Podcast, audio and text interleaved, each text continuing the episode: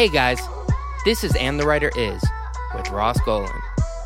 I've written with hundreds of writers and artists over the years, and my favorite part of each session is the first hour when we catch up about life and the industry, politics, composition, whatever. If you ask me, songwriters are some of the most worldly and intelligent people I've ever come across. So, this is a journey of learning why people write songs, how people write songs, and most importantly, who the people are who write the songs. I'm co producing this with my friend Joe London, who's nominated for a Grammy this year. He records every interview and makes sure we sound like angels.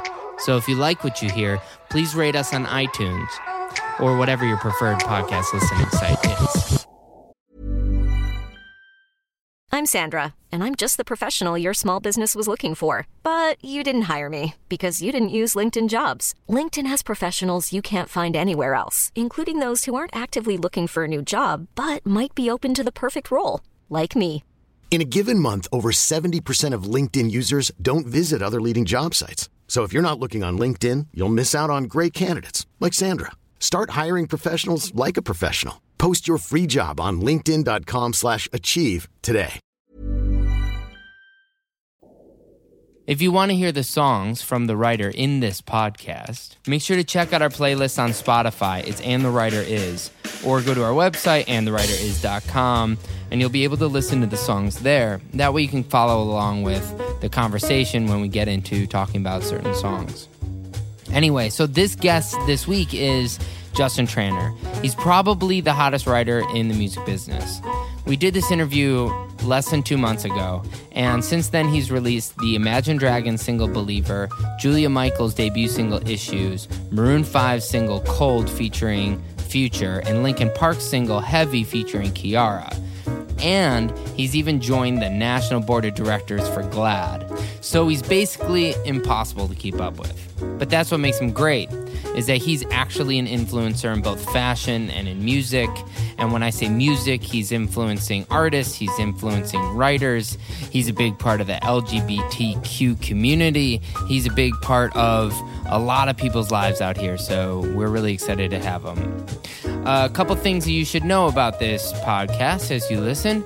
We talk about Rivers, who's from Weezer, it's Rivers Cuomo. We talk about Tricky Stewart, who did songs like Single Ladies and Umbrella. And we talk about Katie Vinten, who is a publisher at Warner Chappell, who is instrumental in breaking both of our careers. We talk about Joe Jonas, the lead singer of DNCE. We talk about Mattman & Robin, who's a production duo he works with often. They did uh, hits with DNCE and Selena Gomez, and most recently the new Imagine Dragons single. We talk about Raja, who's Raja Kumari, who was his co writer on Fall Out Boy's Centuries. Again, if you enjoy this podcast, please take the time to rate us on iTunes or whatever your preferred podcast listening site is. And if you want to follow along to the music, go to our Spotify playlist, which is on our website at andthewriteris.com. Thanks again, and here is And the Writer Is. Welcome to And the Writer Is. I'm your host, Ross Golan. Today's writer is an influencer. He started as a frontman of a band that toured with Lady Gaga, and he's also been a stylist and a fashion trendsetter, which explains how he has set trends in the pop music community as well. His advocacy, politics, and generosity are infectious and inspiring. And the writer is my fellow theater school classmate from 1987, Justin Tranter. Theater school classmate from 87 makes us sound like we graduated college in 87. Yeah, yeah, Which yeah. makes us sound really No, old. yeah, we no. were seven. We were seven. We were seven Right, years seven. old. Seven, which um, we haven't matured all that much since then. but you were saying right before we were, um, you know, we could go into the, the theater school, but I am int- actually interested in you finishing your thought. Um, we're talking about how, you know, radio is going to be gone in five years. Ish, Um, five-ish, you know. What I I think you're right, but why do you say that? Well, I mean, it's a weird thing, right? Because I actually do love radio. I love getting in. I don't know how to drive, so I love getting in an Uber. I don't get in my own car, but um, I love getting in an Uber and like hearing the radio. And they always Sure. have like hot AC on in Ubers, which is like fabulous. Like, oh, this is like what like housewives listen to. It's always nice to like Sure. hear and educate. And um, but I just think that you know, kids are it's just proven fact they're listening to radio less and less. Um, radio still is currently the best way to break a record. Radio Right. still is king, but I think that just pretty soon, um, I mean, I think you're right. My my thing is like, is the um, I, and we'll get into this too, but is Trump America listening? They're not listening to this podcast either. Do you know well, what I mean? Like, Trump but they're America, probably though, we all listening also, to radio, as liberal people, we have to always remember that we won. right? So just because Trump, the system that was to protect slave owners, elected Donald Trump, Right. doesn't mean that this country is Trump supporters. No, no, no. I know, but I'm saying that if if that uh, if 43 percent of the country listens to radio, and you know, and they're unlikely to progress, that Right. it's not like radio dies completely, or does it? I think Or- it. Well, I mean, if we're actually going to talk about Trump's America, he's going to destroy all major media. interesting. So radio's definitely going to fucking die. Interesting. What, how does his influence change radio? Uh, well, I think his influence already is changing the way that everyone respects major media, and radio Right. is a major media. So, Right. I mean, actually, and to your point, like not well, actually, to every point, like the the super duper Trump supporters definitely aren't listening to the radio. They're Oh, they're- listening or they're listening to crazy, Right. cra- they're listening to podcasts, just really crazy ones Interesting. about like you know sure. killing gay people and black people and you know Nazism. So I, think that in Trump's America, actually, radio will die out even faster. Right. Um, so the point being that uh, as songwriters, because you know if you don't own the master, or Uh-huh. if you don't, you know, producers will have a, a, a royalty, some sort of royalty point on the master. As songwriters, we don't have that. Radio is our best friend. Radio is the only way that songwriters make money. right. Um, without radio, we all have to get smart and figure out Yeah. how the hell we're going to make money off of it. And I guess that one of those ways is to fight the system and make sure that streaming starts paying us, which it isn't Spotify's fault. It's the label's fault. Everyone wants to blame Spotify because it's really hard to like blame your friends at a record label, but it's their fault. Um, they're the ones who have the deals with Spotify, and they're the ones that aren't sharing with any of us how much they're actually making. Sure. And There's actually a lot of money. There's all right. I, I'm not a huge fan, and he if he listens to this, I'd, I'd be happy to have him on. But I'm not a big fan of Bob Lefsetz because I think he's he's so old school and he's such not a progressive. Well, but also- his his comment when he talked about this was that there's so much money in the music industry, and if you're going to complain as a songwriter, it's because you're not really realizing that. Um, you can, or basically, you can essentially complain your way through the next 20 years about how good it used to be. Yeah. But there's a lot of money to be made, and you could do something like start a podcast. You can do something like do a, a deal with whoever and, and create your own masters. I mean, Exactly. so there's no doubt that there's money to be made. Yeah. You just have to find it. Well, no, and complaining about, you know, blaming the internet for ruining the music business is the dumbest thing I've ever heard. We Right. ruined the music business. Well, we didn't. We were all Right. struggling songwriters. I, I I didn't have a fucking penny to my name until Right. a year ago. But right. the internet's the greatest tool since the wheel. And Sure. if the music business couldn't figure out how to make money off of the fucking wheel, Yeah. then that's their fault. Right. Like, that's the dumbest thing I've ever heard. Everyone has made billions of dollars off the internet. It's the label's fault for not catching up. They're stuck in their ways because it's a total boys club and they thought that the boys club was always going to be there for them. Right. But then actually the geeks on the computers who hate the boys club beat the system. So that the issue the issue lies with not wanting to progress. So for me it's like I'm so interested in other ways to to find the money. And I think the other the other issue too is to never complain. Like there's nothing worse than like when they send songwriters to Washington DC, they send songwriters with hits, which is the dumbest thing you could ever do. Because rich people complaining about not being richer is horrifying Right. when and I actually I'm a huge there- fan of Tidal. Tidal's amazing, but when a bunch of multi multi hundred millionaires Right. got up there and saying like we're going to launch Tidal so that we can finally really get paid, and it's like um wait we can all Google your net worth, which is probably like somewhere close to the truth. Like you aren't you should be complaining. The thing like. If I was ever asked to go to DC to speak about songwriting issues and blah blah, blah I would bring like a, a brand new songwriter with me, someone who had like some fierce girl who in her basement put a song on Spotify and got 200 million streams. I'd bring her with me and be like, Sure. you want to help the middle class? Make sure this girl gets paid. We've talked about because I, I went I went to DC and I talked to a few people and, and I'm like you like I it's uh you know not that long ago, I'm foreclosing on a home. So, like, to be in this place is really shocking how fast that switches. Yeah. And to go and um, at least sort of tell that story Right. helps to be to say, but that. Um, it's fortunate that I sell air for a living, and that I'm probably on the, cu- the I'm probably one of those last people to make a living off of radio. Yeah. You know, but um, you know what we wanted to do is bring people who had had a hit that they knew that Right. are currently driving Uber stuff because That's good. It, you know, to essentially show that the depreciation of the the value of Yeah. music rather than showing because there was always people who were struggling Right. and who were never making money Right. and and actually there's more money to be one of the issues is this the studies have shown that with Spotify and with Apple Music that certain copyrights are going to last longer Right. because the the trail's going to be a lot longer because let's say that you look up um, you know fleur de lis and you just look up well what's you know you type in mozart this pops up and um and, and it's going to be whatever's been most played people keep clicking on it of course. and they'll click on it in perpetuity Right. so that copyright's going to keep make well that not a copyright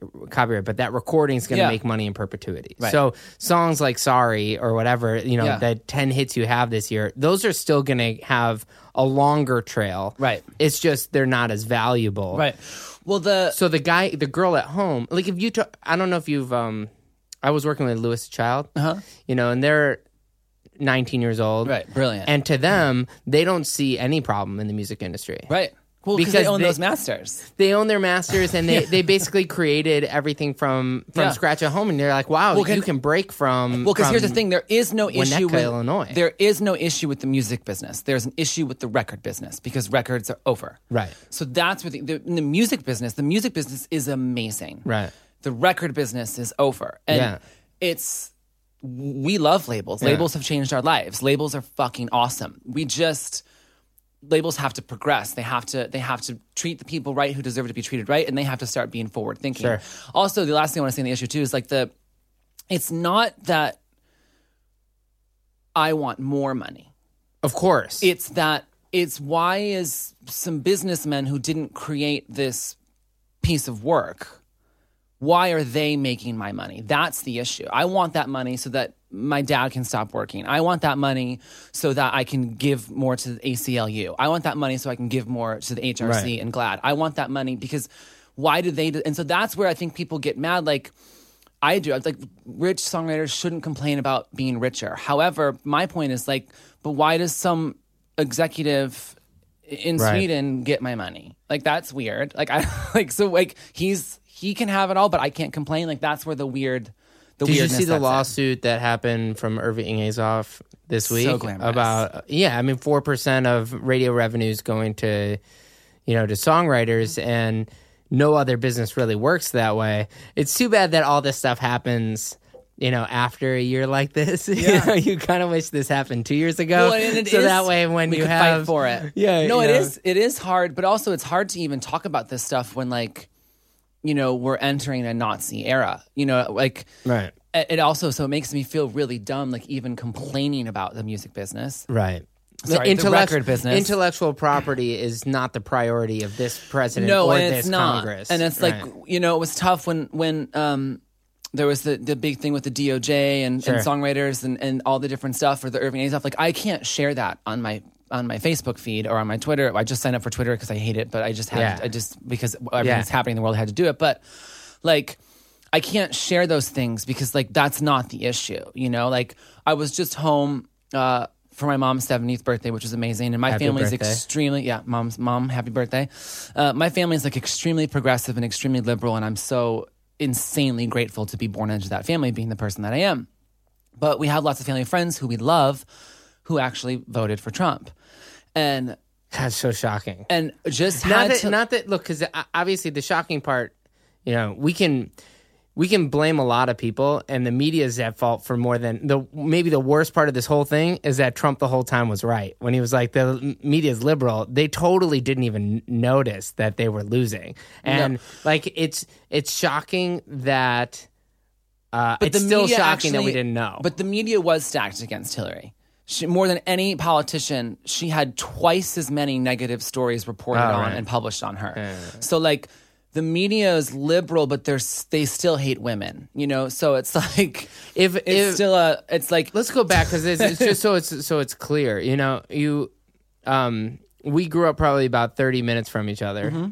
You know, and um, I grew up in a fairly homogenized area. You know, Chicago's super segregated. It's like white and black, and there's like Right. a line in the middle. And um, I grew up in an area where it was almost all Jewish, and then there were like a couple of black families that Yeah. were children of professional athletes. Right. So you know, all things considered, it was a really white area. right. You know, where you were raised must have been even whiter because you're further from the city. I Yeah. think, right? It was, it was and just was probably like a- more conservative. It was like farmland. Yeah, my parents were um, two of four registered Democrats in our like district. that's crazy. really Why, crazy. how did they? Why would they live there if they were? Um, just because they I mean, found of- like a piece of land that they could Yeah. afford. I mean, one of my favorite things is when people said that they would they want to move out of the country. If Trump wins, someone said, "No, you move to a swing state." Right. So you Like if you, re- yeah, if you really Yeah. want to do something, you don't go to Yeah. Canada. You go to Missouri. Yeah.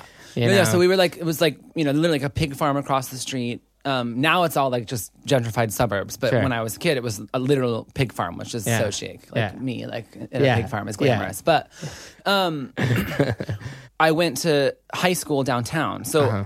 in the in the farmland, I got the bullying was so fucking bad. Like, like like bad, like physically bad. So my freshman, I went to one semester of uh, public school for freshman year.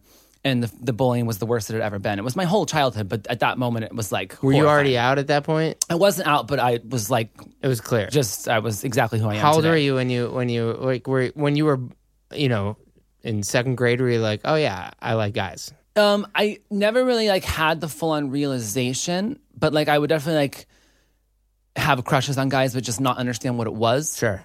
Um, and I was always like very, very proudly, typically gay, like Yeah. obsessed with Annie, obsessed with The Little Mermaid, obsessed with well, Wonder they're also Woman. great musicals. Yeah. I'm also obsessed with them, but you know, so like you know, Yeah. Um, so, but I, the bullying was so bad though. that then I got. Luckily, my parents were like, "Well, there's an arts high school downtown." That from the theater school that you and I went to as kids, I knew two girls that went to that arts high school.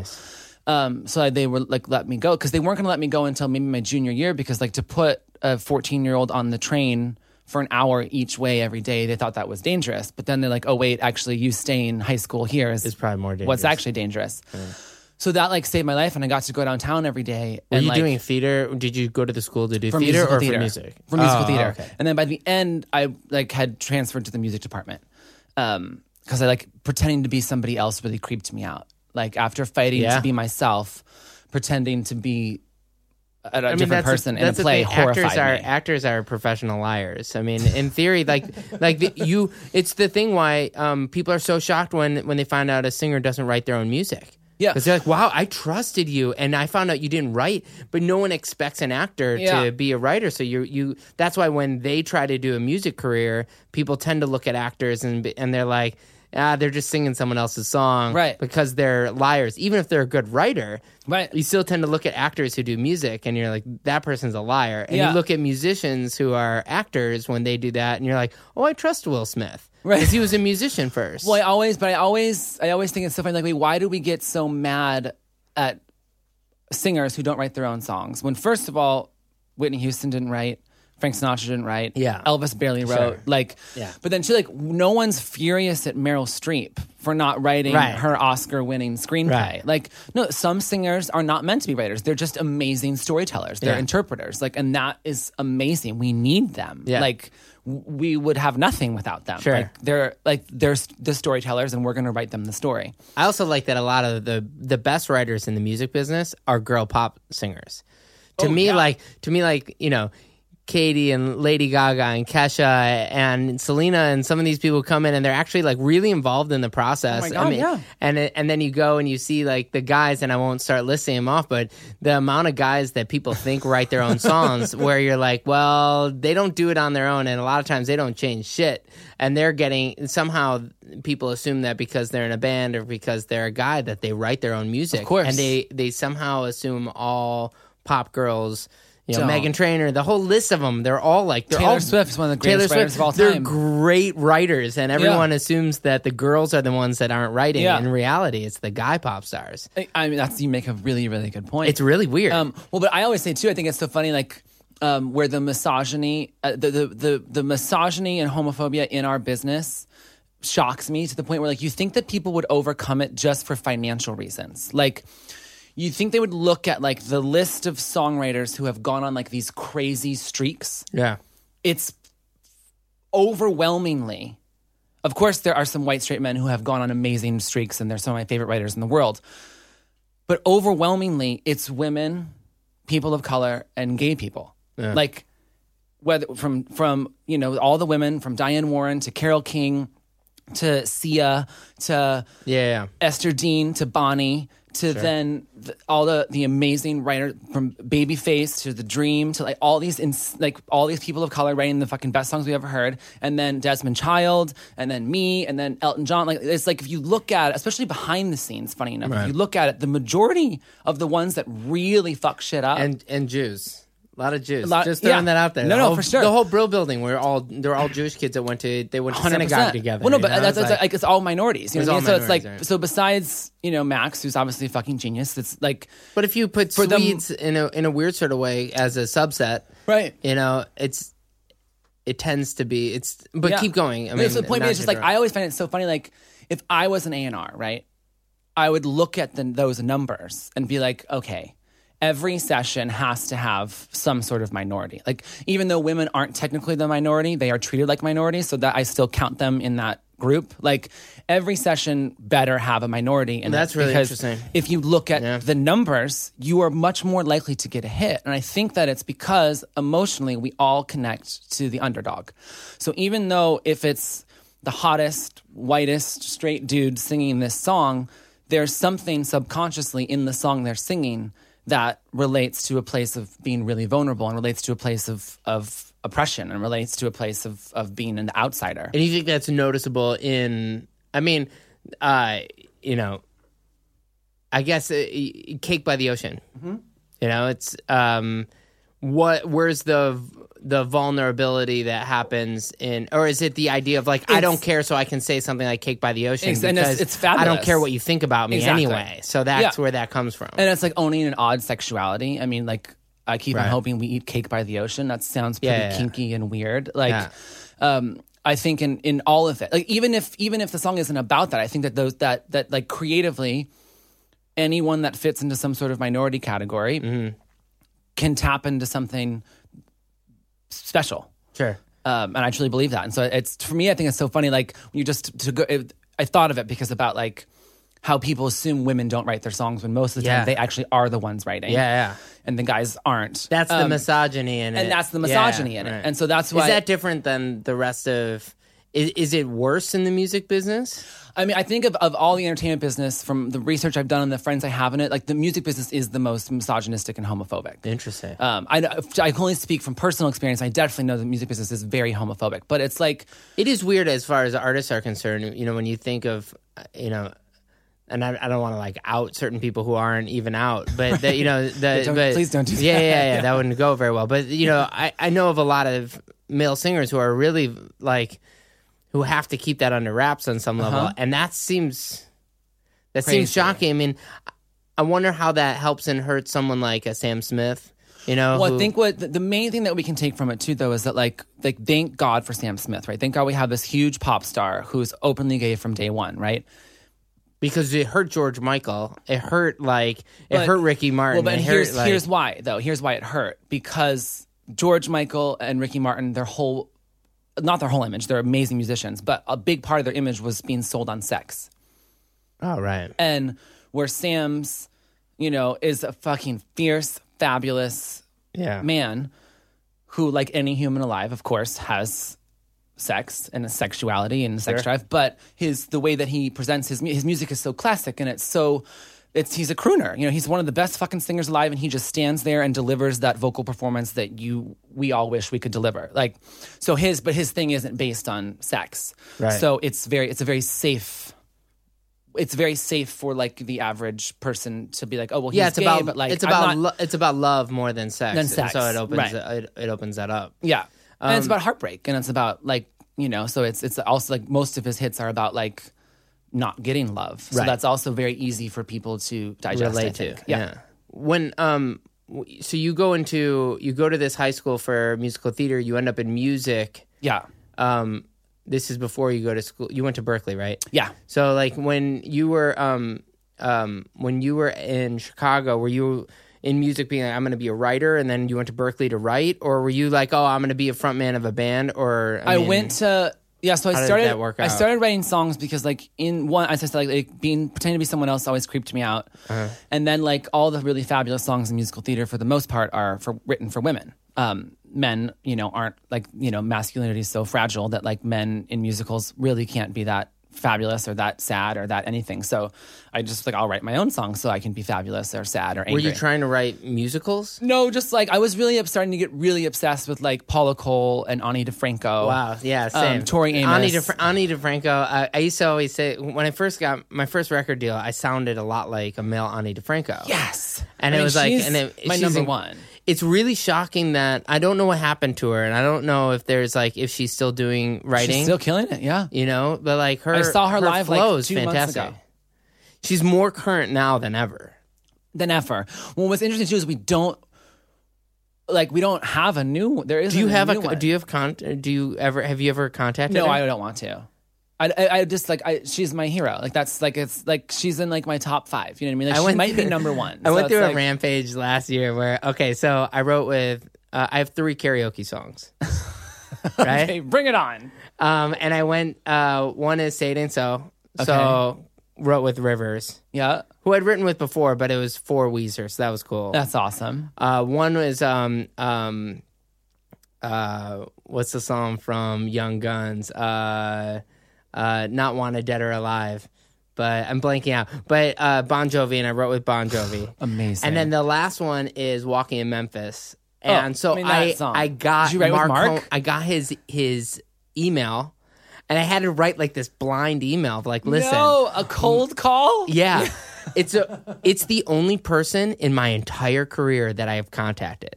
I've never contacted another artist ever, and I said, I know you're you don't co-write a lot. Um, and this sounds weird. I'm sure if you look at my resume, it, it'll seem confusing to you, but Yeah. would love to, you know, would love to co-write if, if that's something Yeah. you want. And he hasn't responded, but I'm still, I'm like, I'm determined to go and write. If I write with Marc Cohn, to me, for some reason, that's like, if I write with him or Tom Waits, Yeah. those are my like, that's Wow. my Ani DiFranco. See, because I got to obviously I got to work with Gwen, which was life changing. Yeah, yeah. I've gotten to work with Courtney Love, which is life changing. Yeah. Um, when did so- you work with Courtney Love? Uh, we, nothing's come out yet. Well, actually, Ah. one song did come out, which is on like a, on a seventh Yeah. inch, so like you can't even find on Are you doing like a whole is- album with her? We're going to work together a lot. I mean, who knows what'll happen? But like, it's really unbelievable to work with her. Like, sh- I think she's one of the best living lyricists. Like, it's Yeah, her- she's incredible. it's it's shocking. And again, misogyny.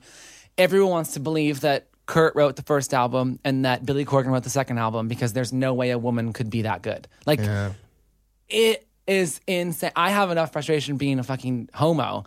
I can't imagine what it's like going through this world as a woman, where like you write.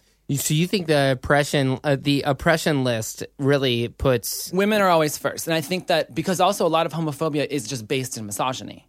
Oh right. it's like the hatred of the feminine um and so it, and it's like where you know you can look it's much more accepted for even just a straight woman with like six kids to dress like a guy but if a guy dresses like a girl even a little bit it's like Yeah. their whole life is defined by it Sure. like you're you are now a, your whole entire humanity is defined by the fact that you are embracing femininity Yeah. um and so a lot of a lot of homophobia is based in misogyny Is that why you move? So you go to you, you know not to relate Oh, no, it's back to the beginning, but you go to to Berklee or New York. So I went to Berklee, um, and I, my major was songwriting. So Oh, like I am, and I graduated. I'm using my major one hundred Yeah, percent. I think bo- uh, same music industry program USC. Yeah. like knew that that's what I was gonna do. It's like it does help if you if you treat this as a career from the Yeah. get go. It it helps. I mean, Yeah, but yeah. So I wanted to be Yeah. I wanted to be like a singer songwriter, very political, serious singer songwriter. Um, and I did that as much as I could, and I won like you wrote political songs, very political, very like everything was like based in queer theory and like whatever drama and queer theory. queer What's that? theory. You can Google it; it's very hard to explain. Okay. Um, everyone Google queer theory.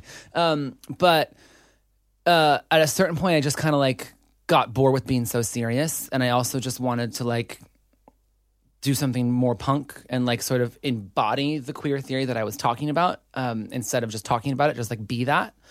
Um, and How so did you come up with that realization? just I, I mean through a, a long string of events, but like um, But are you performing these other songs, being like, "What am I doing? Talking about it and not being it"? Was there was there just a switch? there was just a or or the idea of like of like the most punk thing to do is to just do it um and not Right. talk about it um and like you know being in my in my band was like three straight guys and me and it was especially at the beginning of it was very hard rock music Semi precious weapons at Yeah. that time. yeah Oh, so that came pretty much right after college. yeah so i did this singer songwriter thing for a minute and then Saint Precious Weapons was like Do you have a deal as a?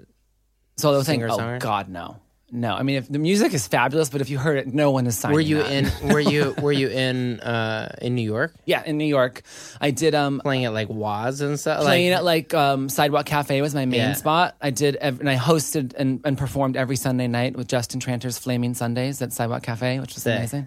Um, uh, the best slash worst name of all time, and I'm really proud of it.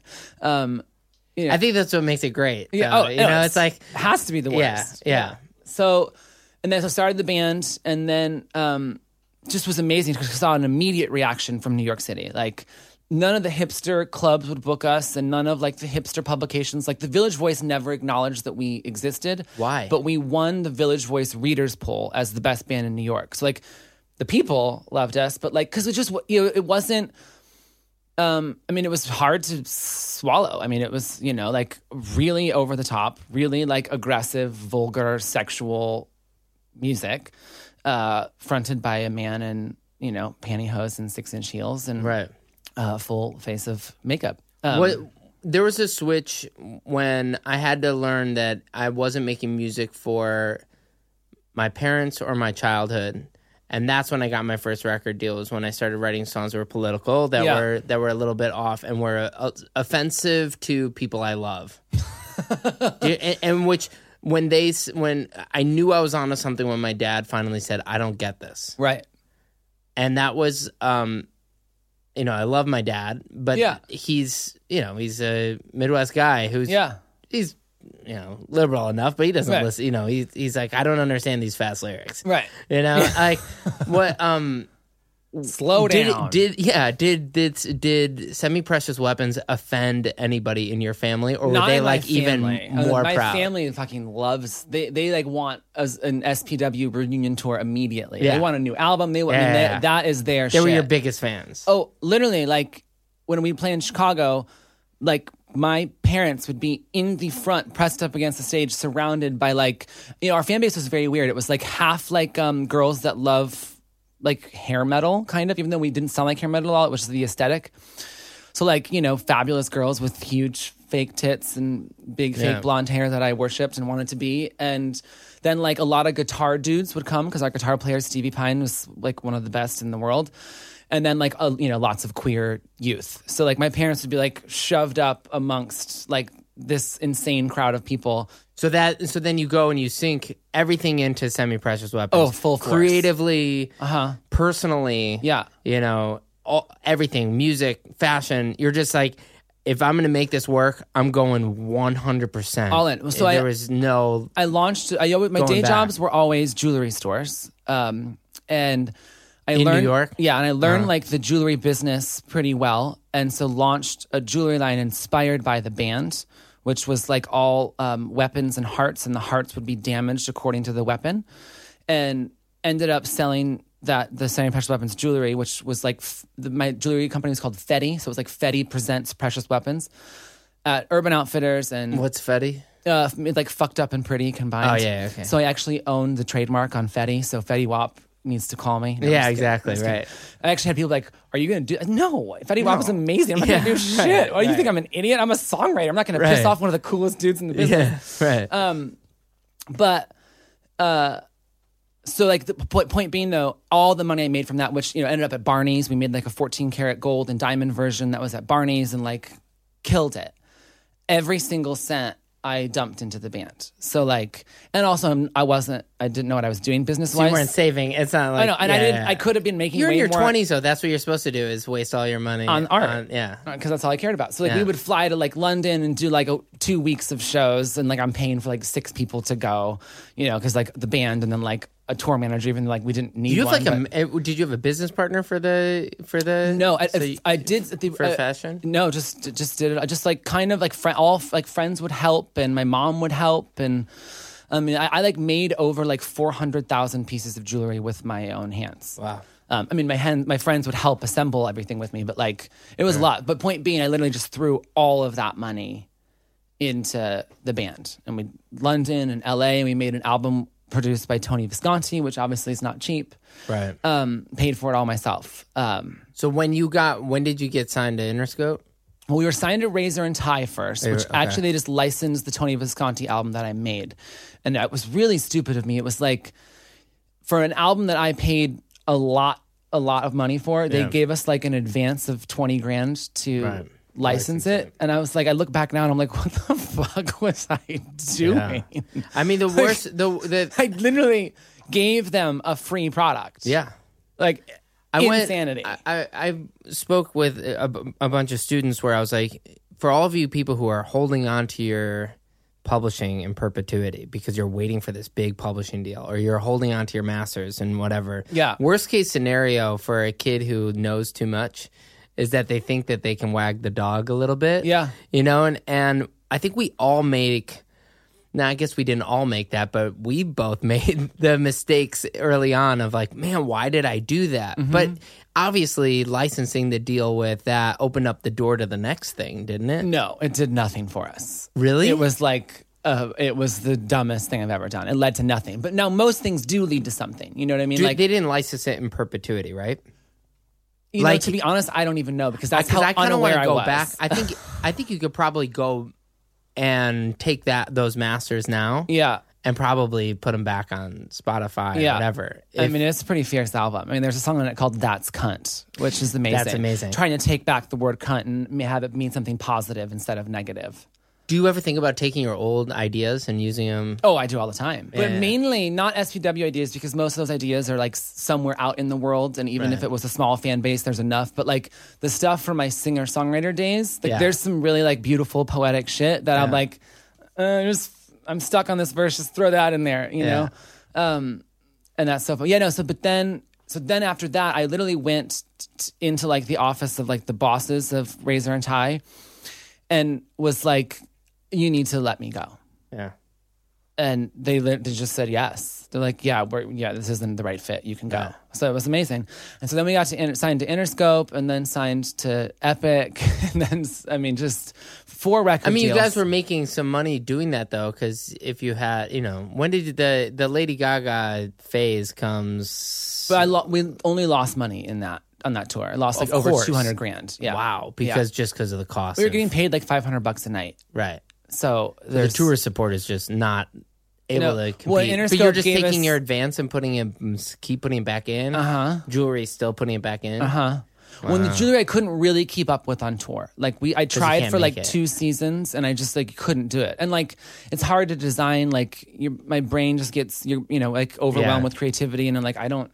And to be honest, all I ever cared about was music. So like, jewelry was kind of an accident. Yeah, it was and, your like, job. In a way, jewelry was your job. well, it was just it's, lucrative. Like the dumbest. Like, I'm very grateful and lucky. I can't believe it. Like, like I was like, I know I'll launch a jewelry line to pay for all of this, and the fact that it worked is insane. Because like launching a jewelry line is just as hard as becoming a sex- successful artist. Like it's Yeah. like the dumbest thing I ever thought of, Right. but I guess it wasn't because it worked.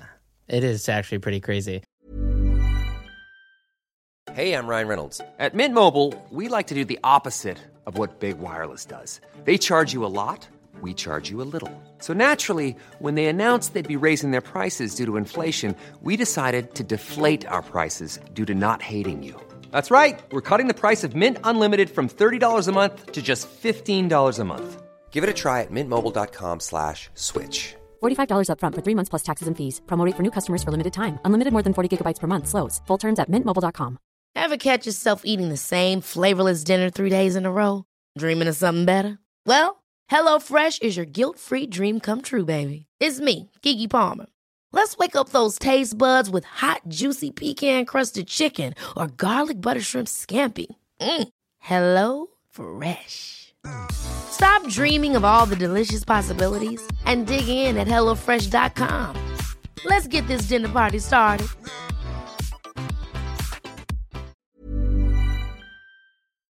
when so you go and you leave i know that you know obviously i know a bunch of the story but once when did you know that it was time to call it quits with the band um, on the on the Epic deal, they wouldn't release anything. So it was a combination So of, frustrating. of so frustrating. were you recording did you have oh my god, we just wrote every day, and then like the really good songs, Tricky Stewart and uh, Mike Sick. Green, who at the time was signed to him, they would finish the because we would just record in our house, and like then they would take it and finish it and make it sound fucking massive. Um, so we had all these amazing songs and all these you know Tricky Stewart, Mike Green co-productions that sound insane, and we couldn't do anything.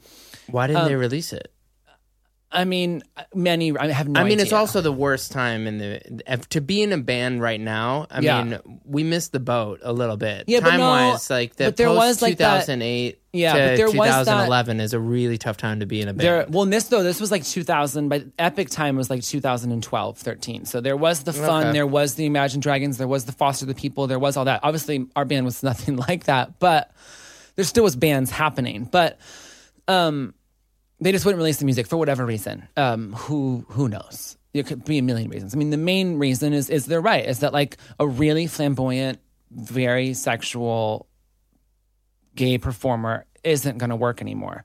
Uh, you know, it hasn't really worked since AIDS. Um, if you look at all the fabulous feminine male performers, they're all pre-AIDS. That's Um, really interesting. well, because I think it just be being It scared people. gay and sexual, you know, with how you know the Reagan administration demonizing all of us instead of helping us, um, it turned us into death. Would you develop one as an artist? Like, I would love something- to. Yeah. Uh, the, the first artist I'm really developing is a woman named Shea Diamond, though, Uh-huh. who's an amazing uh, trans woman of color Uh-huh. uh, who spent 10 years incarcerated um, and probably the most moving lyricist I've ever come across. Like, what does she sound like? uh, um, it's like soul, like old school soul protest music m- mixed with like you know. But she's like also like super influenced by and obsessed with like you know lemonade and like you Right, know. So it's sure. like um, but So 2013 he comes so yeah, around. so we're there. We can't release music. We're all terrified and fucked up, and like we we per, we toured the Interscope album for like three years, like 2010 to 2000. Like you, we can't tour that one album anymore. Like the shows, the numbers kept getting smaller because like they've seen that show. So we're like, it's so expensive. it's so expensive, and we're just like, and it should teach down. like the touring stuff. I, it's, it's when you say that the you know. No matter how much you can tour, a song will tour much faster. A Much big faster. song will just tour around the world, and Well, then and you, it- you show up and everyone's there. Right. Well, and also you just you you you know I realized too making the mistake of like obviously opening for Gaga was an amazing experience and we saw the world and like watching one of the greatest performers alive perform every night was super fucking cool, and her fans are amazing, but. We weren't a pop band, and those are pop fans, you know. So like, some of them could get into our aesthetic, but like, But musically, they, they don't give a shit. And so it was like some of them loved us and were great to us, Mm-hmm. but like overall, out, out of the fifteen thousand people at every show, there was like maybe fifty that were like, "That's cool," you know what I mean? So it was just a waste and that of- doesn't even mean that they're spending money on it. It just means that they, they think it's cool, They, right, and they like right. tweeted me, you know what I mean? right, Like, right. But so. th- So in 2013, we couldn't put music out, so touring was pointless. And Katie Vinten um, came to Warner Chappell. So the band was signed to Warner Chappell. Yay. And um, the guy that signed us had left the company, and Katie was brought in. And so I met with her, and she listened to our new album, and she's like, "This is amazing, and this much more pop than ever before. Uh, since Epic's not doing anything, and it seems like you can write pop, would you want to try sessions for other people?" It had never crossed your mind before that. I mean, it always sounded like a fabulous fantasy. Like after I was a huge rock star and I was like 50 to like, you know, make Christina Aguilera's comeback record or something, like when we were both 50 because we're the same age. But like, you know what I mean? Like, like that always sounded cool. Like these women that I worship, like do that, but never like let me get in the pop circuit. Like I didn't even know that really existed. To be So honest, Katie changes your life with one meeting. with one meeting, Katie says, "Do you want to do this?" And I was like, "I want to do anything." I, you know, and I love people. I like to talk to people. Are so I you was broke like, at this point? Beyond broke. So where were you living? uh, the whole band was living uh, five of us because the bass player's wife was with us too. So, and actually, my ex boyfriend, we were, he was living with us. So six of us in one uh, two bedroom house, but we like f- Made forged it into like four bedrooms somehow.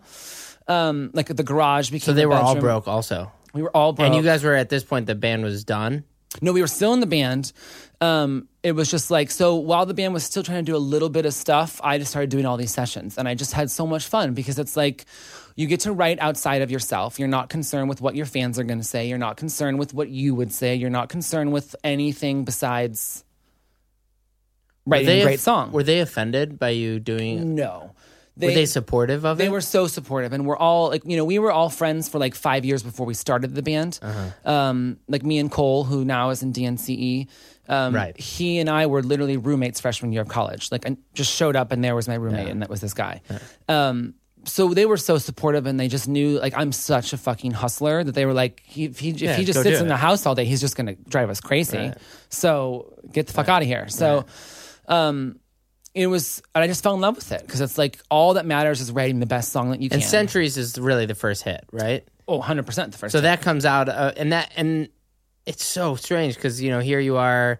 Obviously, you knew Fall Out Boy because you're in a band and uh, and Yeah. you're not dead. So and you know who they were, Chicago, and they're from Chicago. And then all of a sudden, you you write a song and it becomes like it's in sporting ar- ar- arenas. crazy, You co-write it with an Indian girl, mm-hmm. like which makes me very proud. oh yeah, Yeah. I mean, I guess at this point, are you then like, why would I ever be in a band again? Was it that 100%. quick? And it was really cool. What- So it was the combination of that. Like it just started happening, and I loved it. I loved meeting people. I loved just focusing on the song, and that's it. Uh-huh. And also, like uh, the band thing was just getting difficult because of not because of the band, but because of all the outside factors. And Yeah, yeah. there was someone on our team who was literally because we started having a single that we would put out just with Tricky put out himself on like his Tricky's label. Um, that started Aviation High started doing well on the on alternative radio. And alternative radio is even more homophobic than pop radio. So, oh yeah. So That's kind of shocking to me. yeah, well, but rock has just been turned into like total bro town. Yeah, but rock is, you know, rock is country music. Like I don't even Right. know where rock is anymore. But it's like you know, it's like well, here's an example. We played like um uh a alternative radio show thing, like you know, a summer weenie roast. It wasn't that. That was a different type of thing, but one of those fucking things. I'm sure and- there were a lot of jokes about that. And yeah, and Yeah, there was keep literally like all these tweets of like, this dude is in heels. That's not rock and roll. And I'd be like, and you're like, that is rock and roll. That is rock You're and roll. a fucking idiot. Like, and so I literally, normally I never, Yeah. you know, I never when I was in the band, I would never talk about politics. Really, I just lived the politics. That was my that was my rule. Um, now that I'm not trying to be an artist, as you can see and how we've been talking, I'll fucking say anything I want. But um, I did like tweet back to all those people with like pictures of like David Bowie and Yeah. Kiss, and everyone would be like.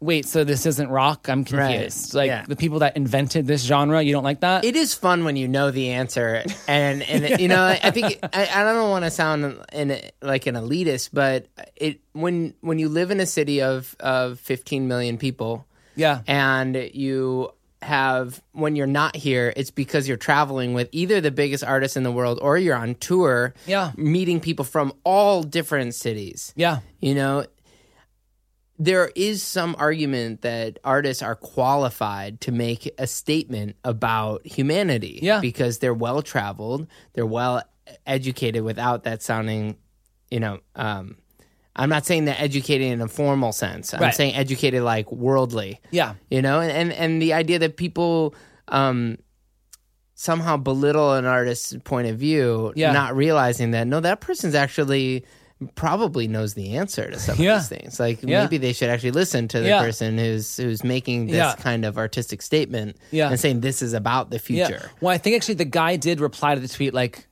oh yeah, I guess, or something.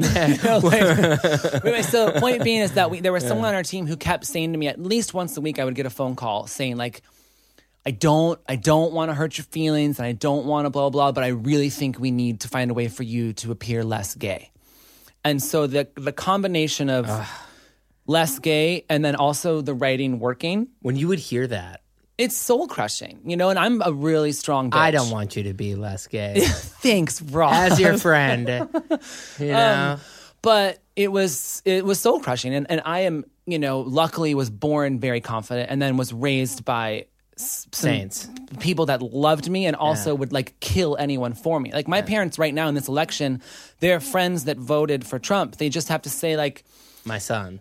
if you didn't read about what pence wants to do to my son Right. Shame on you. shame on you. Like I don't know how we can be friends because you clearly don't think that my son deserves equal and human rights. for them.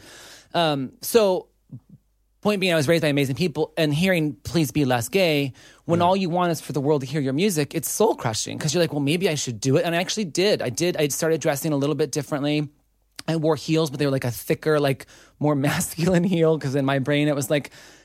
Also, get on stage. Platform somehow Yeah, instead I- of stilettos. I need like- something. you know? right, I can't right. get on stage in a fucking Yeah. sneaker. I mean, I'll wear a sneaker in real life, but like on stage, that just is blasphemy. You, know, you have to respect the stage. And so, between those two things of writing going well and Yeah. like falling in love with all aspects of it the songs, the community, like the pop community in LA is like a real scene. you Yeah, know? it Like is.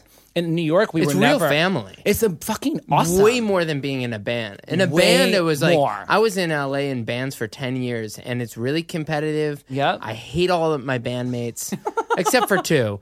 You know, uh, But no, you're right. And but I, a lot, that- a lot of uh, my uh, the guys who were part of my bands that were not like the partner in the band always were great. Right. It was always the guy that was that was competitive within it. But Yeah. the difference in the songwriting community is like, you know, you and I can write for a day, and then I don't see you for a month. Yeah. But I'm super supportive of your success, Well, and it doesn't affect me if you're successful in any way negatively. Well, I think the reason why there is this real community though is because like in some way, of course there's healthy competition and everything, but in some Sure. ways like we can all help each other. Like, oh wait, so like you're really close with that project. Yeah.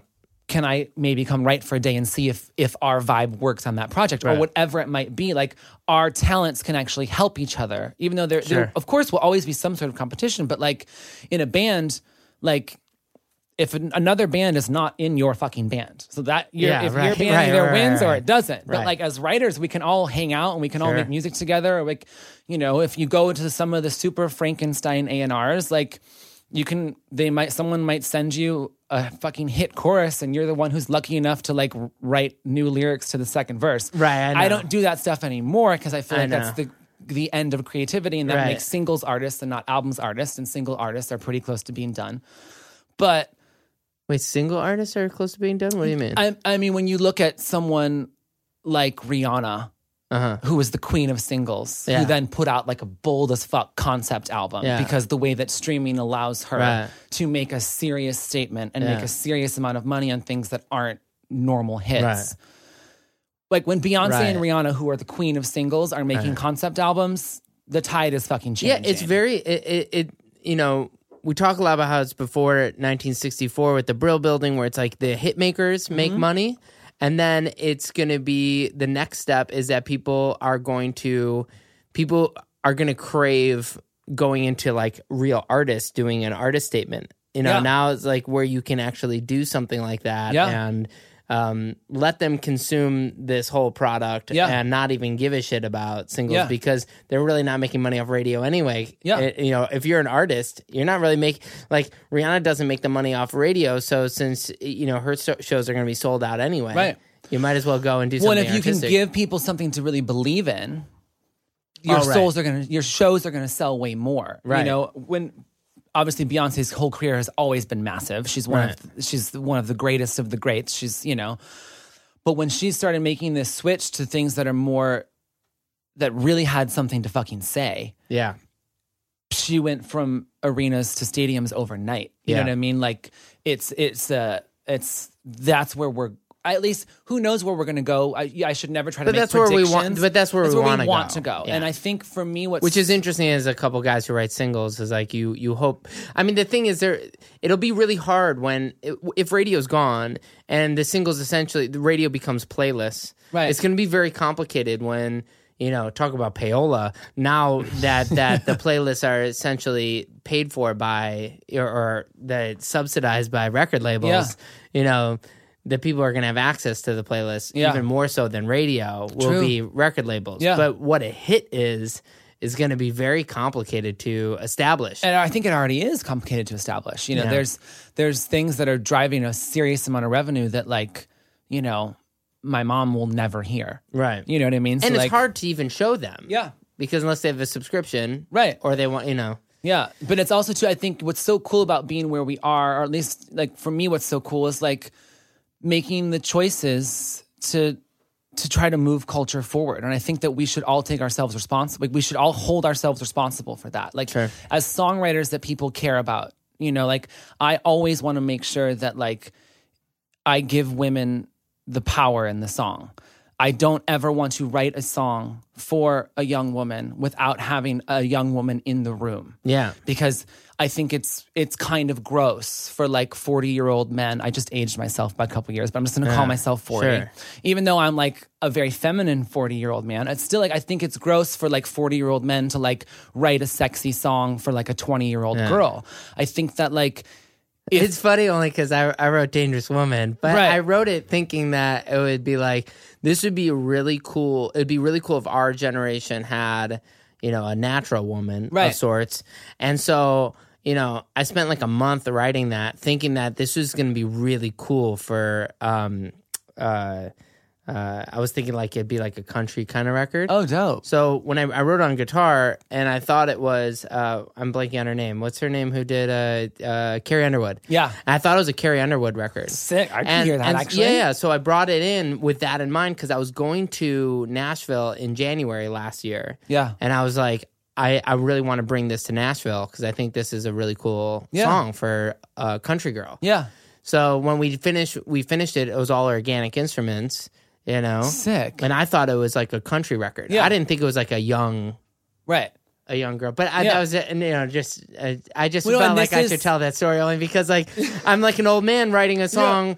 You know, like it's the weirdest thing for my wife to walk in and see a straight guy writing "Dangerous Woman." You know, like, you know. Well, no, and of course, there's always an aspect to storytelling, and like we can all tell all different stories Sure. and put ourselves in different brains. I just think for for me personally, Yeah. I want to make sure I want to hold myself responsible. If I'm going to do that, I want to make sure that like there is a young woman in the room who thinks that what we are saying is okay.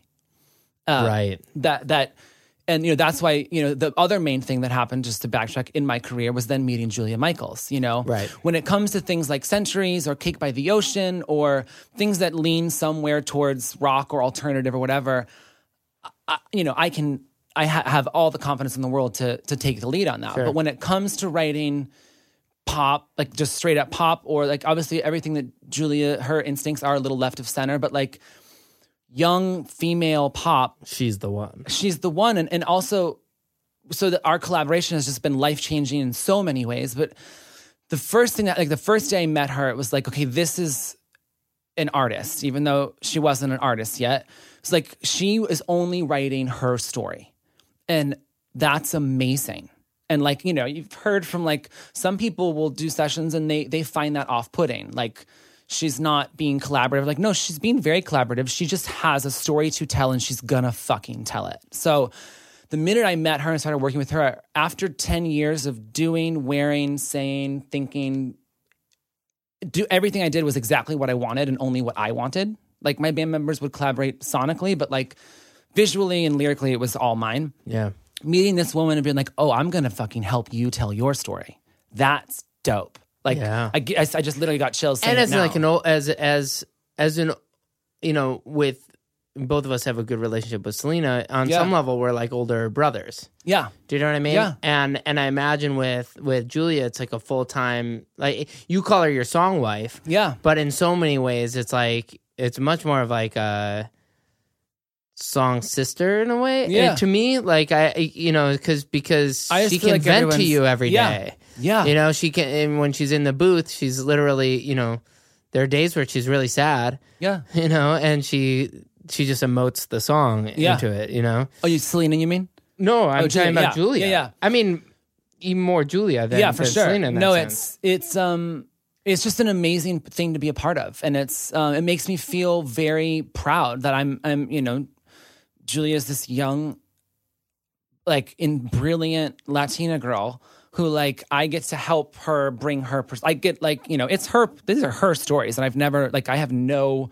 That doesn't make me a worse writer. That makes me a smart writer. That I'm willing to help someone tell their story. Well, uh, so this is really interesting because the you know I imagine people on some level say like, "Oh, Ross and Johan," because we had song, we have a bunch of songs together. Yeah. You know, um, obviously I write with other people. Yeah. and you know, people think of Julie and Justin as Yeah. like a writing team For sure. You know, is has there ever been pressure to be like this is the only team, or was it? Is it you know is because like I want to maximize the time I'm with people that that really help that bring up my batting average. Yeah. you know is isn't it hard to go and say I'm going to go right with anybody else? um, And also, do you get so much pressure from the industry to be like, oh, but you guys do it together? Like when you're like, no, no, I want to do this session alone. Yeah. No, I think what luckily for us that of course when you're so close to somebody, one writing with other people can just feel odd because you don't have the shorthand. You know, I mean, me and Julia have spent, you know, the we just because she was doing all this promo stuff for her artist queer, we just we didn't see each other for three weeks, which is the longest we haven't seen each other for three years. Yeah. You know, the long maybe like, you know, last Christmas, like ten days. You know, it's like it, she's the probably like, you know, one of the closest Yeah, people to me in my life. And um, so as a friend, it's weird to not see that person, but also when you write with somebody else and you don't have that shorthand, it's like it can just feel like, am, am I wasting my fuck? This is a waste of fucking time. Just I'm gonna walk out of this session. I'm just gonna wait till I see Julia tomorrow, which of course I never do. But those thoughts cross your mind. I mean, I know you have songs coming out next year that I won't name, but that are that are coming out that were written with other people. Yeah. That, So what I was gonna say was what naturally happened then was we both started working with Joe Jonas for the DNCE project together. Um, and Julia being like the smart person she is was like, yeah, I only, you know, I only write well when this is like my when I'm coming from my story and like my story is not going to relate to Joe at all. Like this is just not the right fit. Fit. So she like took herself out of it. And the next day we did Cake by the Ocean, which is me and Joe and Mattman, and Robin. And so that very naturally became a really easy way of like the sort of like bandy things. Even though Cake by the Ocean is pop as fuck, it's still all real instruments and like it's much more like Ah, feels like I feel to me. It feels like the way you remember that band Lit. You know, Totally. like dun, dun, dun, dun, Yeah. dun, dun, you know, Totally. like it reminds me of that. like just a know? happy, fun band. Yeah, yeah.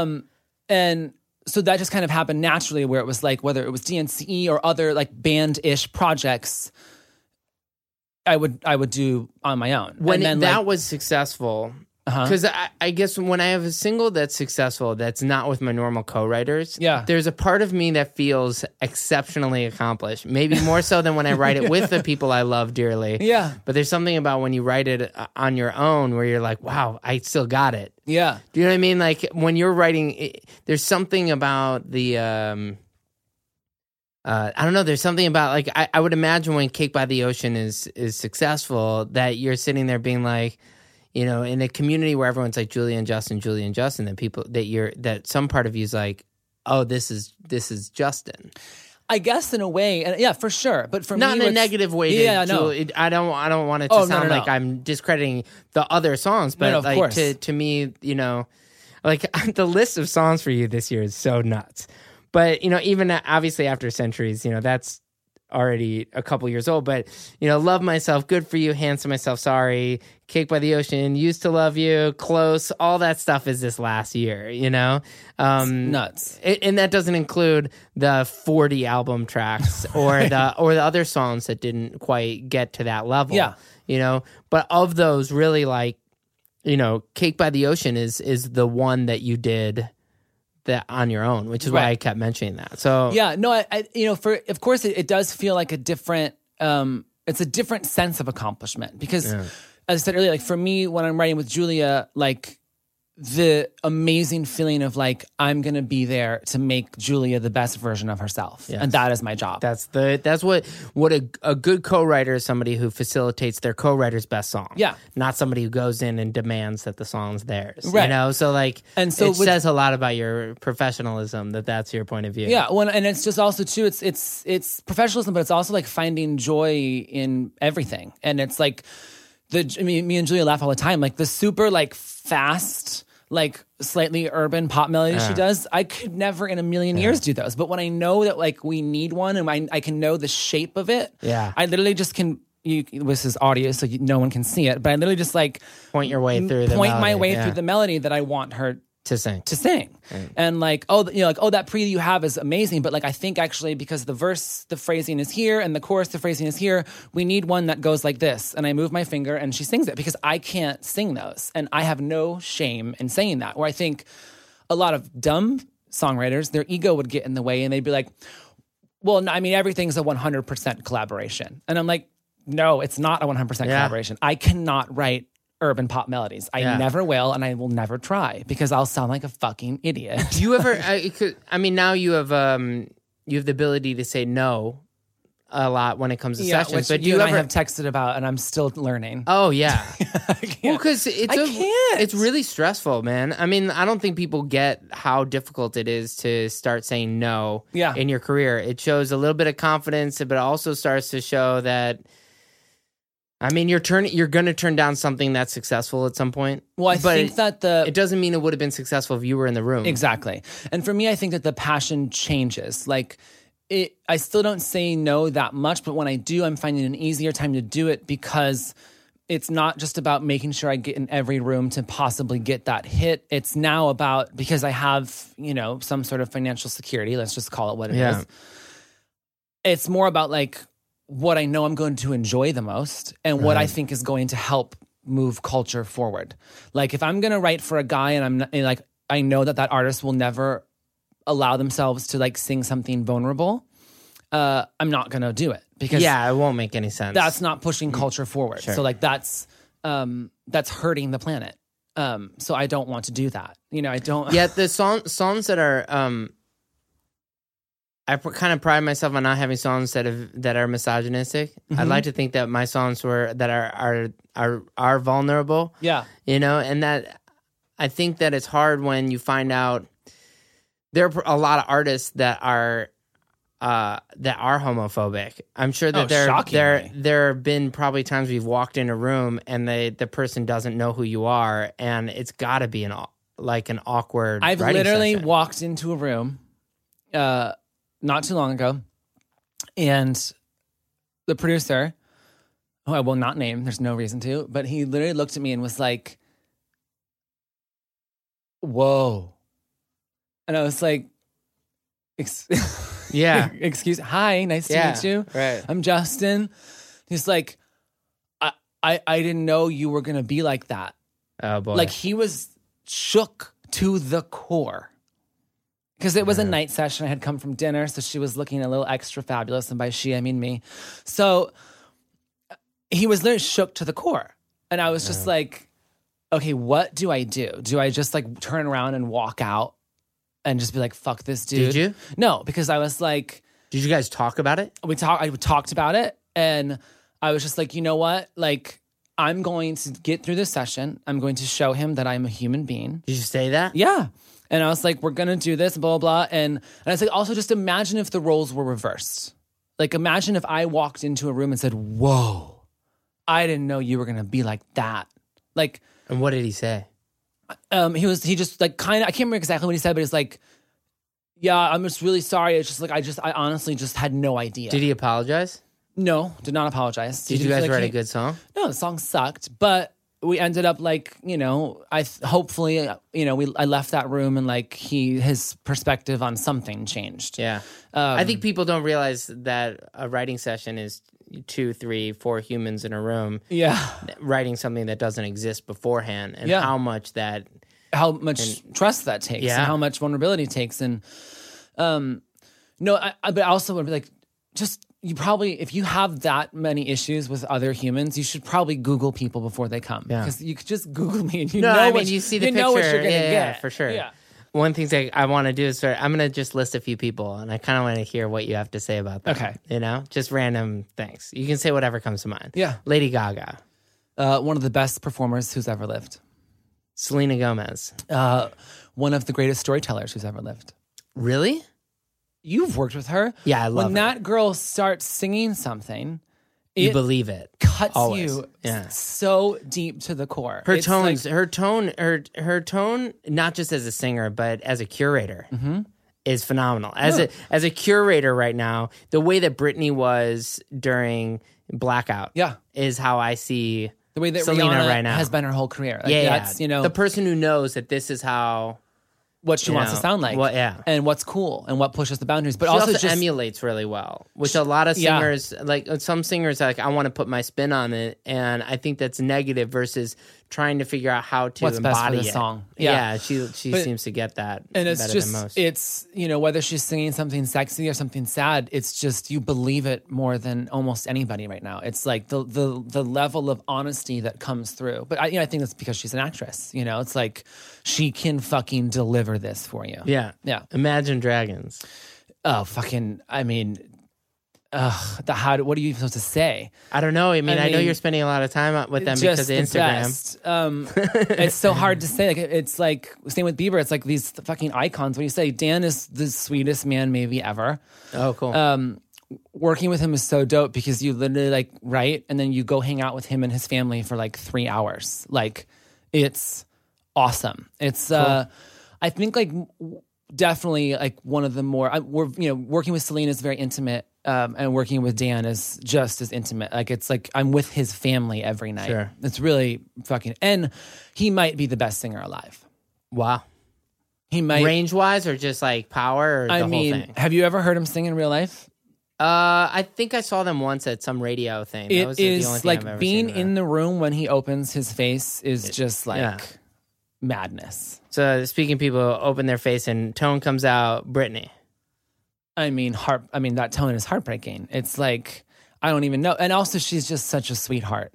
Yeah. You know, like um, it was really cool. She said in an interview a little bit ago that like um, you know, getting to co-write with me and Julia um, was such an awesome. She hasn't co-written in a while, Yeah. and it was so amazing because like you have to be willing to like suck. You have to, Yeah. which all of us do, not just Britney. All of us have to be us. willing to say something or Bad. suggest something that's gonna be bad. Yeah. And like uh, my favorite thing is to watch how people deal with like a bad suggestion. You know what I Yeah. mean? I just love Yeah. it. Like Well, that's the thing. Uh, one, of, I I think theater really teaches you how to when you're younger. It teaches you a few things. It teaches you um, status in a room. Mm-hmm. It teaches you how to give constructive criticism. Yep. You know, some of these things that you can use in real life. I, I think I used what I learned in my childhood theater days, you know, in my everyday life. Yeah. Because you learn how to take a bad suggestion and try to encourage someone to come up with, um, Yeah. to beat that suggestion. Yeah. No, it is crazy. know? In in theater, the amount of criticism that you are expected to take and handle with like dignity and Yeah. respect Yeah. is crazy. Like Sure. I look back on it, I'm like, that's not actually healthy to like make like fifth graders like take really hard notes. Like Yeah. that's not that's that shouldn't happen. But then again, I, maybe it should. I, don't think fucking it. know. I I think it has to. I Yeah. think it's like the thing about getting in, you know, in in, in fourth place and not getting, you know, a trophy. Yeah. However, Like, we I do have to a little stop. bit of that. We have to stop making fun of young people for getting participation trophies because they didn't ask for them. No, it was the parents. Isn't that so funny? Like now the parents want to be like, "Oh, that's younger generation." They're just I'm like, No, no, "Well, then why did you give Yeah. them the fucking the trophy?" kid didn't know anyway. They didn't know. Yeah. They cried, and The kid still was pissed that they lost. They didn't care about their participation trophy. They still were mad they lost. Like Yeah, that's yeah. your fault, dumbass. Yeah. Anyway, sorry. Uh, few more. Gwen Stefani.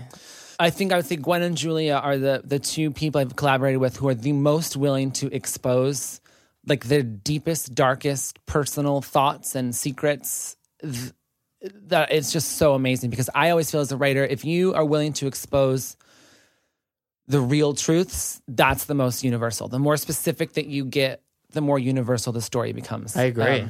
and to watch Gwen fight for it. Like if we were to suggest a lyric, you know, because I did like the, the first round of sessions with me and Raja, and then the, the back half with me and Julia. If you suggest a lyric to her just because like it sounds dope or it sings well or it, like whatever, if that lyric doesn't match exactly what's happening in her life, not going in the fucking song. And then after working with her, and then you go back and listen to a song like Hollaback Girl, which seems like it's just Yeah. fun. No. Oh, no. She is angry. Yeah. And she is being very specific about who she is Yeah. angry at. And it's like, whoa, like you just made a banger that's actually about you being in so much pain and anger. Like that is fuck. We were all in the club. Like when she says this shit is bananas, I always thought she meant Pharrell's beat and the song. Like this No, the fact that you're thinking that the I'm fact that this person did that Right. to her is like Is this shit is bananas. Right. You are insane. You're a crazy person. Yeah. Oh, anyway, so yeah, that's Gwen. So obviously, people think of of Justin and Julia as a writing team of mm-hmm. sorts, but to me, it's actually Justin, Mattman, and Robin, and Julia's come in and out in a way like so much of the the hits in the last year are Mattman and Robin. What do you think about Mattman and Robin? Batman and Robin, uh, I, th- I think it, it feels like I'm in a band again. Oh, cool. Um, it's like best friends. They're your other bandmates. They're, that's like my new band. You know, like even though we just have we make music for other people, that's like that's my new band. Um, and that's really it's been really really special, and I love being in a band, and I love uh that sort of like camaraderie. And like I, I would say like you know as we talked about before the, the songwriting community is really close and we all hang out. But like they feel like my band where Right. like it's just it's if there's a session we're going to breakfast beforehand and we're going to dinner after. Like, Yeah. that this is just we don't talk about it. That's just what's happening. Yeah. it's amazing. Um, I'm going to sort of close on this. You Yeah. know, I, I think we've we see a lot of people say that this is going to be a really good era for art because you know when when we have things that we have to say, um, that's when when art shines. I will say that you know 2003. I was trying to work on this really political album, yeah and no one else was doing it. But I got a record deal, but nobody wanted to hear it. right And I really hope that this time that people are open to hearing some songs that make a difference. Well, I think they are going to be, not to cut you off, sorry, No, but I fine. think that the only way it's going to connect is if the industry allows the the actual people who are truly being affected by it Yeah. to talk about it. Um, I think that in in the, one of the beautiful things that hap- that's happened in the internet is that like the bullshit detector is so high. So if it's a bunch of rich white straight men talking about the struggles of minorities, whether that's people of color or religious minorities or you know sexual orientation minorities, if that happens again, Yeah. it, we don't want it anymore. I always talk about like, and of course, Bob Dylan is a genius. This is no disrespect to him, but like, why in goddess name was Bob Dylan the one talking about racism? Well, And of course, this is pretty- People this should is- raise their hand and they should call out something. But like, why wasn't Tina Turner allowed to Right. sing about it? it's funny because like if you grew up in in the U.S. in the same way that like when when uh, Christmas comes around, Easter comes around, Good Friday, Ash Wednesday, all these holidays come up, and as a Jew, you're like.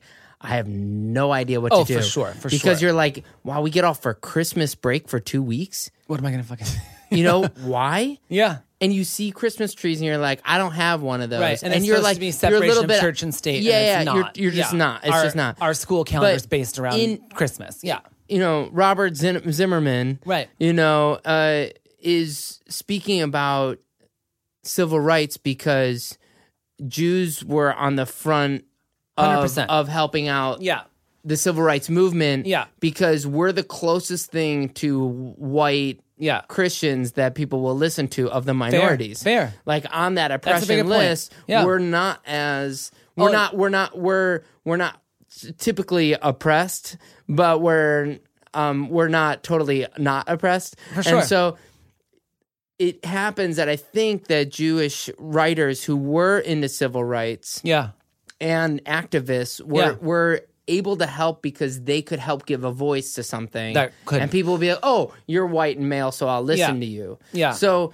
you know But so what I'm saying, and I, so of, of course we need everyone should talk about about this. everyone Yeah. should speak on the injustice. And Yeah. everyone should, if they can give a voice to something that isn't be given giving a voice, they should. I just think that in this day and age with the internet, the the reason why that type of music isn't connecting as much anymore is because we want to hear it from the source. yes Um, and I, I'll, I'll say this to like two things really quick. One, like, even though I am so grateful for like the straight female pop stars that go to bat for the gay community, I am so grateful for it. We need it, but why can't gay people sing about it? right Gay people aren't allowed to sing about it, but straight people are, and that's not fair right. That's it you know that's like you're taking our power away because you're saying well we don't actually and, and it's a weird thing of like yes we need them to talk about it. We need all the help we can. You know in a lot of states in this country you can still just be fired for being gay. You can be kicked out of your housing you know like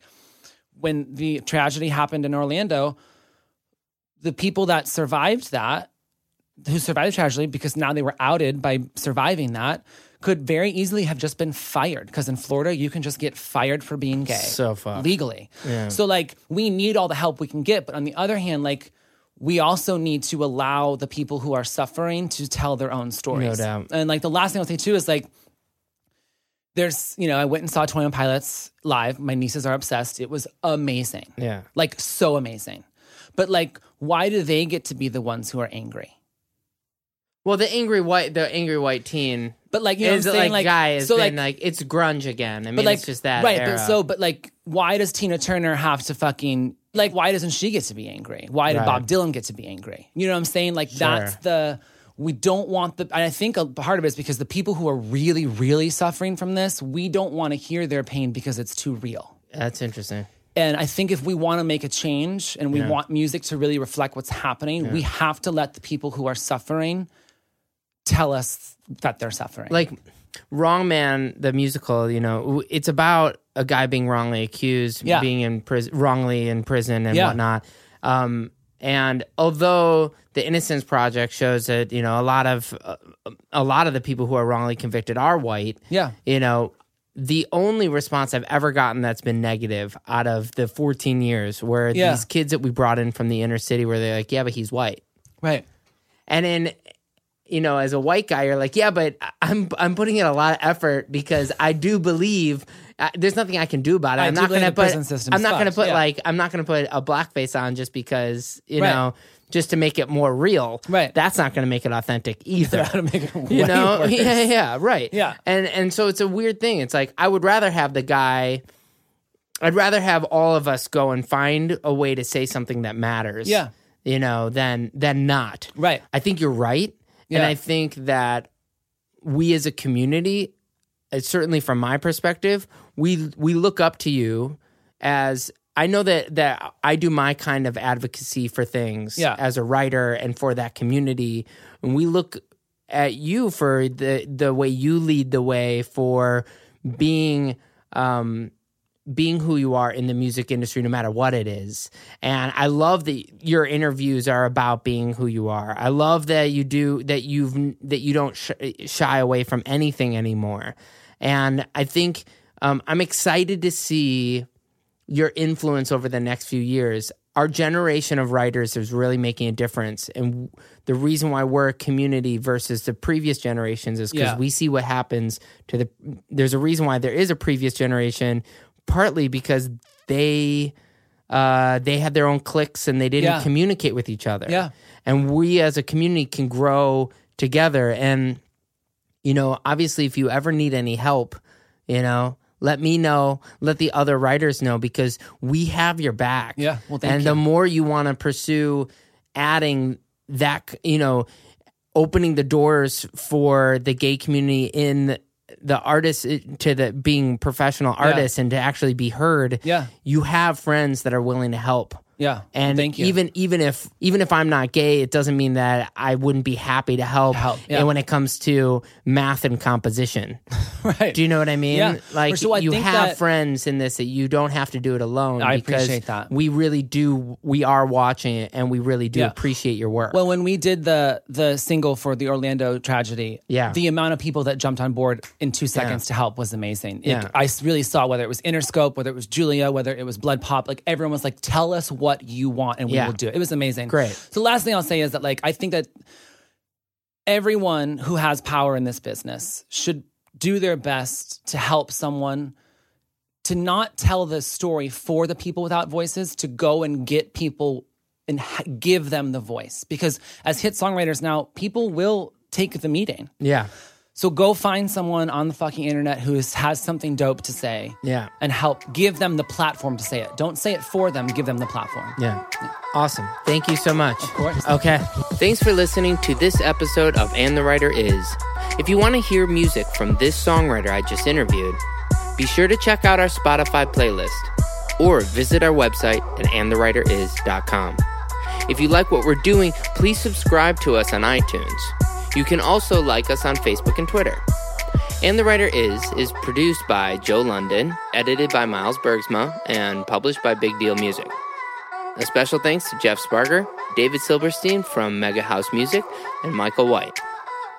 Until next time, this is Ross Golan.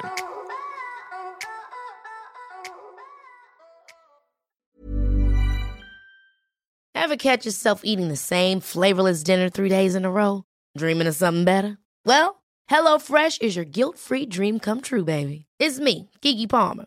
Let's wake up those taste buds with hot, juicy pecan crusted chicken or garlic butter shrimp scampi. Mm. Hello Fresh. Stop dreaming of all the delicious possibilities and dig in at HelloFresh.com. Let's get this dinner party started.